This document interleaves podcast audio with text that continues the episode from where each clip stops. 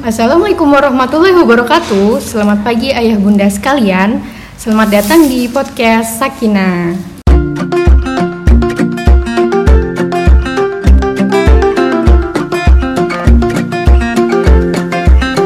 Nah, kayak biasa ya ayah bunda, sekarang kita bakalan ngobrol ini hal-hal menarik seputar parenting yang pastinya sayang kalau ayah bunda lewatkan. Jadi pastikan ayah bunda di rumah dengerin sampai habis ya.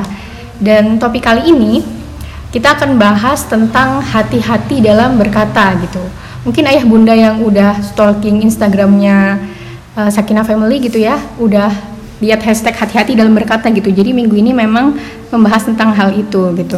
Jadi mungkin ayah bunda sering gitu ya tanpa sengaja melontarkan kata-kata yang kurang bagus gitu untuk anak kayak misal, ih kok kamu susah diatur sih, kok kamu bandel banget sih gitu. Dan tanpa sadar mungkin uh, apa itu jadi kenyataan gitu. Jadi gimana sih seharusnya kita berkata ke anak gitu.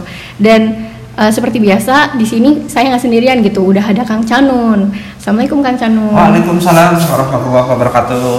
Gimana kabarnya nih Kang? Alhamdulillah. Pokoknya kalau buat sharing buat sahabat-sahabat ayah bunda uh, Sakinah sekalian, entah kenapa pokoknya perasaan sangat-sangat bahagia. Alhamdulillah. Alhamdulillah. Udah siap nih ya Kang, udah buat sharing-sharing nih sama ayah bunda. Insya Allah. Nah, gimana nih Kang e, caranya untuk mengontrol kata-kata gitu ke ke anak gitu kan kadang tanpa sadar tuh suka ngomong yang enggak-enggak gitu kan. Iya. Kadang-kadang gitu ya. Kadang-kadang kalau ngomong tuh suka ceplas-ceplos aja Iya. gitu ya. Ya memang itu makanya apa namanya eh, asal ngomong itu memang itu tidak perlu latihan. Oh, nggak perlu dilatih gitu. Ya. Nggak perlu dilatih. Refleks gitu. Asal ngomong itu nggak perlu Eh, dilatih iya. ya kan. Buktinya itu Asa- jadi karena asal gitu. karena asal. Iya, iya. Iya, asal ngomong itu memang tidak perlu dilatih. Tapi kalau misalkan mau omongan kita berdampak, omongan kita apa namanya ada nilainya, nah itu sebetulnya eh, kita perlu berpikir-pikir dulu sebelum kita ngomong. Kadang-kadang kan gini, kenapa sih? Apa sih yang suka bikin kita langsung asal ngomong gitu aja ke, misalkan dalam konteks ini ya, asal ngomong langsung ke anak gitu. Itu tuh kan biasanya karena ada desakan di dalam hati, ya? Ada emosi gitu ya. Iya, desakannya emosi Iya. di dalam hati, jadinya tuh kalau nggak dikeluarin tuh rasanya gimana gitu kan, dan langsung pengennya dikeluarin dor. Tapi setelah itu apa yang terjadi? Menyesal selanjutnya. Iya. Suka nggak kayak gitu? Enggak lah. Iya, maksudnya sering nggak? Oh, sering kayak gitu. Ah. Iya, iya. Iya kan? Heeh. Nah jadi memang eh, apa namanya? Yang perlu kita pahami bahwa kenapa kadang-kadang kita suka ngomong asal itu biasanya karena ada desakan emosi di dalam hati. Hmm. Jadi kalau misalkan kita mau ngomong ngomongnya kita itu perlu kita renungi matang-matang, kita pikirkan baik apa tidaknya, kita tidak boleh sekedar langsung melampiaskan apa-apa yang kita rasakan di dalam hati. Kunci utamanya itu di sini. Jadi jangan menuruti kata hati gitu. Maksudnya jangan jangan menuruti ego gitu ya. Jangan menuruti kata hati. Eh, beda lagi tuh kata hati. Gimana? Oh enggak juga, karena soalnya kalau misalkan kita bilang kalau seandainya kita bilang jangan menuruti kata hati, Hmm. kata-kata itu sebetulnya ada benernya juga. Jangan kita ikutin kata hati yang hatinya sedang penuh emosi. Oh Yang iya. hatinya lagi keruh, penuh emosi, masa ngikutin kata hati? Ya, kalau Iya. misalkan kata hatinya bilang apa namanya, tuh tampar aja tuh anak, kesel banget sih. Itu rutin. Kalau ada kata hati yang seperti itu. Enggak lah. Enggak lah. Kalau misalnya kita bilang kata hati kan, hati kita juga kan terbolak-balik. Ya. nggak? Kol kolbu gitu kan. Kulub.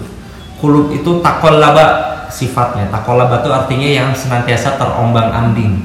Kadang-kadang eh, baik, kadang-kadang buruk. Ya kadang-kadang kan kayak gitu. Nah, jadi memang eh, kalau misalnya kita bicara dalam ranah gimana caranya kita bisa eh, mengerem dan memilih kata-kata kita. Nah, maka di sini adalah kita perlu berlatih untuk memberikan jeda ketika kita sedang mengalami emosi tinggi Hmm. di situ. Ya, dan kebalikannya kadang-kadang. Kadang-kadang eh, kalau kita lagi tidak emosi, misalkan lagi sedang happy-happy lagi bahagia atau misalkan anak sedang ya tidak bikin kita kesel, ya lagi biasa-biasa aja maksudnya gitu. kadang-kadang ada dorongan nggak buat ngomong? Menasehati gitu. Ya ngomong apa pun sama anak kalau lagi happy happy aja malah cenderung enggak gitu cenderung enggak kan nah justru aneh gitu kalau lagi lagi nakal malah pengen ngomong iya, kayak karena gitu emang tadi emosi. Iya. Jadi justru ketika anak apa ketika misalnya lagi kayak gitu gitu ya, yuk kita dorong diri kita buat mengucapkan hal-hal yang baik-baik sama anak gitu. Hmm. Karena kalau kita ngucapin hal-hal yang baik-baik sama anak kan itu tandanya kita juga lagi ngisi tangki emosi eh, anak kita sama sesuatu yang positif insya Allah ya sama energi-energi yang positif insya Allah. Nah itu kenapa tangki emosi anak itu perlu diisi sama positif-positif? Salah satunya adalah karena kadang-kadang kita manusia suka kepleset. iya iya Jadi ketika kita nggak sengaja kepleset ngomongin hal-hal yang tidak baik sama anak-anak kita, setidaknya saldo di tabungan kebaikan, tabungan hati anak-anak kita tuh masih banyak gitu. Kalaupun masih banyak, berkurangnya terkikisnya mungkin sedikit. Saldonya masih ada. Bayangin kalau misalkan jarang ngomong, Iya. saldonya tidak terbentuk. Tapi kita cuma ngomong hal-hal yang nyakitin hati anak-anak kita aja, terutama ketika kita lagi emosi. Kebayang nggak? iya Ih. saldonya tuh isinya buruk semua gitu ya nggak semua pasti iya maksudnya banyaknya Ah, ah, mungkin. banyaknya iya jadi begitu Eh, iya, iya. makanya itulah yang salah satunya yang perlu diperhatikan jadi kalau misalnya kita bicara eh, hati-hati sama pemilih gimana cara kita bisa pemilihan kata kita perlu punya ketika misalnya kita lagi emosi kita perlu waktu jeda ya perlu waktu jeda tarik nafas misalkan Astagfirullah, astagfirullah, astagfirullah, astagfirullah. Kalau misalnya kuat banget wudhu misalkan gitu ya. Dan ketika misalkan dalam kondisi berkebalikannya, dalam kondisi happy atau kondisi biasa-biasa aja, coba dorong diri untuk mengekspresikan eh, apa namanya apa yang anda rasakan kepada anak anda.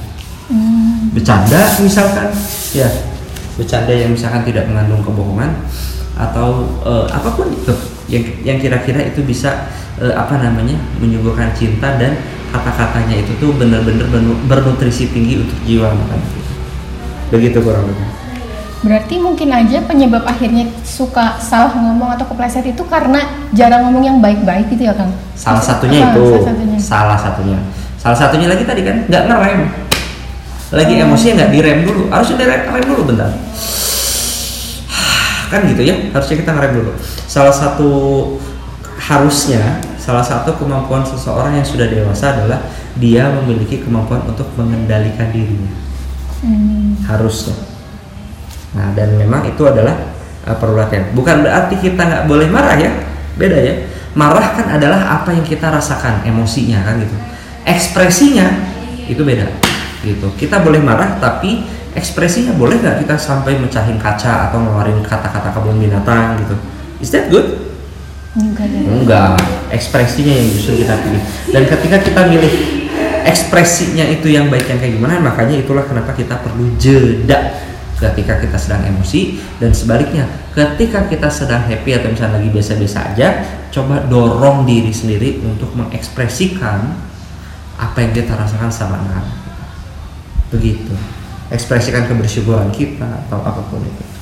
Nah terus misalkan ketika nih udah terlanjur gitu ya terlontar Hmm. akhirnya eh, udah sering terlontar kayak ih kamu bandel kamu ini Hmm. kamu ini kayak gitu itu sebenarnya ngaruh nggak sih kan ke anaknya maksudnya jadi kayak kan katanya perkataan itu adalah doa ya Iya. beneran ngaruh nggak sih kayak ih kamu nakal beneran nakal kayak gitu Heeh. padahal mungkin bisa jadi karena kata-kata ibunya sendiri jadi Heeh. Dia nakal kayak Di gitu satu sisi tidak semua kata-kata itu adalah doa. Hmm. ya tapi kalau misalkan bicara ngaruh nggak sih ke anak gitu ya Iya. jawabannya ngaruh kenapa ngaruh gitu karena orang tua adalah figur otoritas bagi anak-anaknya coba kayak gini misalkan waktu dulu kita kuliah atau misalkan dulu sekolah gitu ya SMP atau SMA misalkan ada guru fisika bilang ke semua murid-muridnya anak-anak ini pelajaran ini susah banget buat kalian sekalipun kalian belajar siang malam. Rasanya gimana? Di awal tuh udah beban oh susah kayak gitu ya. Iya, karena kan? udah dibilangin susah ya, ya. iya sama. Itu saya sendiri pernah mengalami itu. Kelas 1 SMA gurunya bilang susah. Jadi guru SMA saya tuh bilang kayak gini ini nih pelajaran fisika ini susah buat kalian. Tapi kalau ikut les sama saya itu jadi gampang oh itu strategi promosi Iya, Iya, iya, iya. gitu. Dan itu kerasa gitu aneh. Dan anehnya kelas 2 SMA ganti guru gitu ya ganti guru kok saya ngerasain belum pernah saya merasakan belajar fisika se excited itu aneh loh cuman kelas 1 sama kelas 2 Hmm. padahal cuman ya cuman beda berapa lama kan itu nggak lama itu saya ngerasain kayak gitu dan pasti ngerasain juga kan? Mina Iya, ngerasain iya, juga iya. kayak gitu kan? Iya. nah itu tuh tandanya apa? Guru atau dosen adalah figur otoritas bagi muridnya. Ya. Nah ini orang tua adalah figur otoritas bagi anaknya. Anaknya. Kadang-kadang kalau misalkan kita bilang ih kamu teh bandel gitu ya. Dan kita tidak menjelaskan secara definitif bandel itu maksudnya apa. Si anak tidak paham maksud bandel itu tuh apa gitu. Apakah misalkan ya eh, kalau misalkan anak punya pendapat sendiri yang tidak sama dengan pendapat orang tuanya apakah itu bisa dibilang anak bandel enggak dong Enggak. Misalkan anak ya sekarang ya, anak misalkan lagi di playground ya, Hmm. playground restoran. Play, playground restoran cepat saji gitu kan. Iya. Lagi asik main, lagi asik main gitu kan. Saking asik mainnya, dibilang sama orang tuanya pengen udah pengen pulang nih. Nah, udah yuk. Anak pengen main. Bandel nggak itu? Eh enggak ya Hah? Kenapa jadi galau gitu, Mina? Bandel nggak itu? enggak dong itu kan fitrahnya anak pengen main gitu Iya kan? Heeh. Orang lagi ngerasain asik gitu ya. Iya. Bayangin aja, ibunya lagi asik nonton drama Korea, terus misalkan dibilang, "Ma, udah yuk pergi." Gimana? nggak mau lah pasti lagi asik nonton kan? Heeh. Namanya juga orang kalau lagi asik, misalkan terus diajak, "Nak, pulang yuk." Pasti nggak mau lah Iya, ya kemungkinan besar nggak mau. Dan itu normal nggak? normal Bandel nggak? enggak Enggak. Iya, iya. gitu loh. Kadang-kadang tuh kita suka apa ya nggak punya definisi yang jelas Hmm. tentang itu. Gara-gara kita punya nafsu pengen diturutin aja, jadinya ngeluarin kata-kata kayak gitu. iya iya Dampaknya apa? Dampaknya oh kata mama aku bandel. Itu menjadi citra diri buat si anak. Kebayang nggak kalau misalkan aku bandel ini dibawa terus-terusan sampai dia besar? Bandel versi anak yang dia pahami mungkin masih kayak gitu. Tapi kalau misalkan nanti SMP misalkan oh bandel teh yang suka ngerokok, suka main pacar apa apa apa ya udah kan kata mama aku anak bandel nggak apa-apa kan aku kayak gitu. bahaya ya bahaya banget gitu kalau mindset Iya. anak udah sampai kayak gitu ya Iya gitu loh. Makanya kadang-kadang tuh kita perlu hati-hatinya tuh di situ. hmm. Eh, apa namanya ngecap gitu ya atau ngelabel gara-gara dari kata-kata kita itu kalau itu sama apalagi kita figur otoritas dan itu diiyain sama anak-anak kita hati-hati. Gitu. Maka ya balik lagi tadi kita perlu paham juga secara definitif gitu misalkan. Bener nggak sih anak tuh bandel? Maksudnya bandel itu apa? Ya anak nggak mau makan bandel nggak Hmm, bukan bukan bandel. Apa tuh? Dia lagi nggak mau nggak mau makan. Lagi nggak mau makan. Mungkin apa aja penyebabnya? Udah kenyang mungkin Bisa jadi atau nggak suka sama makanannya. Eh, atau bisa jadi apa lagi? Oh mungkin abis dikasih susu sama ibunya. Iya. kalau dia habis kasih habis dikasih susu mau nggak makan? Nggak lah kan udah Iya. udah kenyang gitu. Kita yang udah gede aja karang gitu kan. Mm-mm. Beda kalau misalnya dikasih air putih aja mungkin masih ada lapar-laparnya kan. Udah dikasih susu, dikasih cemilan macam-macam sana sini. Apalagi kalau kata orang Indonesia nggak makan nasi, nggak makan. Iya. Misalkan anak ternyata udah makan roti, karbo kan. iya Misalkan anak udah makan mie, karbo kan. iya iya Dikasih lagi nasi, ih nggak mau makan, bandel kamu. Bandel? enggak dong sebenarnya enggak ya Sebenarnya enggak gitu. Jadi eh, coba kita lagi yang lihat-lihat sebetulnya ya. Kenapa balik lagi tadi ya? Biar kita ngomong kita nggak asal tuh kita perlu jeda. Dan di waktu jeda itu kita coba merenungi lagi setiap apa kata-kata yang kita ucapin betul nggak sih? Itu tuh betulan definisinya seperti itu. Atau sebetulnya saya ngomong itu karena saya tuh punya nafsu aja pengen diturutin sama anak. Nafsu kan iya Nah itu kita perlu hati-hatinya di situ. gitu ya bunda jadi mungkin uh, penyebab akhirnya kita suka kepleset kalau ngomong atau asal ngomong gitu. Mungkin uh, ego kita cuma memenuhi ego kita gitu. Jadi ketika akhirnya misalkan nih anak kayak seolah-olah menguji kesabaran kita kita butuh jeda gitu supaya akhirnya nggak langsung melontarkan uh, sesuatu yang jelek kepada anak kita gitu. Kemudian mungkin diperhatikan lagi uh, ketika anak kita lagi biasa-biasa biasa-biasa aja nih atau dalam keadaan happy mungkin kita harus juga sering melontarkan kata-kata yang baik gitu. Jadi melontarkan kata-katanya jangan cuma ketika anak bikin salah aja tapi ketika anak lagi happy pun kita selalu ajak anak ngobrol gitu yang baik-baik atau bercanda gitu ya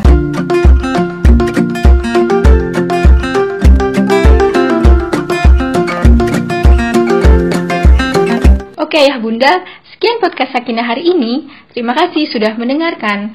Jangan lupa untuk dengerin podcast Sakinah setiap hari Rabu hanya di Spotify. Assalamualaikum warahmatullahi wabarakatuh.